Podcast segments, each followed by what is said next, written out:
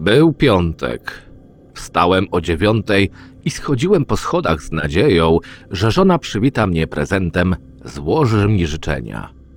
Niestety, tak się nie stało i zapomniała o moich urodzinach. Z trudem mi odpowiedziała dzień dobry i podała przypaloną jajecznicę.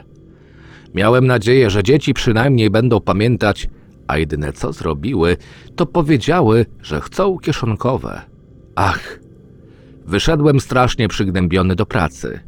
Gdy wszedłem do biura, uśmiechnięta sekretarka powiedziała: Dzień dobry, szefie. Wszystkiego najlepszego. Czułem się szczęśliwy, że ktoś o mnie pamiętał. Siedzę w pracy już kilka godzin. Nagle moja sekretarka zapukała do drzwi i spytała, czy nie pójdziemy na miasto coś zjeść i uczcić ten dzień. Tego właśnie potrzebowałem i szybko się zgodziłem. Poszliśmy jednak na drinka do baru, wypiliśmy trochę martini. Już wtedy nie spodobało mi się to, że ta smarkula, mająca 23 lata, kokietuje mnie, jednocześnie dając do zrozumienia o swoich zamiarach na dzisiejszy dzień. Wracając do biura, moja sekretarka zaproponowała, byśmy zostawili pracę i poszli do jej mieszkania. Kiedy weszliśmy do niej, zdjęła płaszcz i powiedziała: Szefie, jeśli nie masz nic przeciwko, na chwilę pójdę do sypialni, ale zaraz będę z powrotem.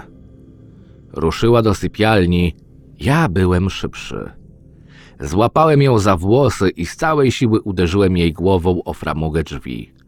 Potem wyciągnąłem z kieszeni nóż sprężynowy, który zawsze nosiłem ze sobą i poderżnąłem gardło. Poczułem zbierające we mnie żądze. Rozpiąłem rozporek i wyciągnąłem swoje nabrzmiałe narzędzie. Rzuciłem martwą, ciepłą jeszcze gówniarę na podłogę i zacząłem się... W tym momencie drzwi od sypialni otworzyły się, a w nich stanęła żona, trzymając ogromny tort urodzinowy. Razem z moją teściową i dziećmi, dziesiątkami moich przyjaciół i współpracowników, wszyscy śpiewają sto lat, sto lat. A ja kurwa po prostu stałem nad moją martwą sekretarką, nagi, zakładając prezerwatywę. Scenariusz Tomasz Nowicki. Czytał Krystian Kieś. Zapraszam do subskrypcji mojego kanału.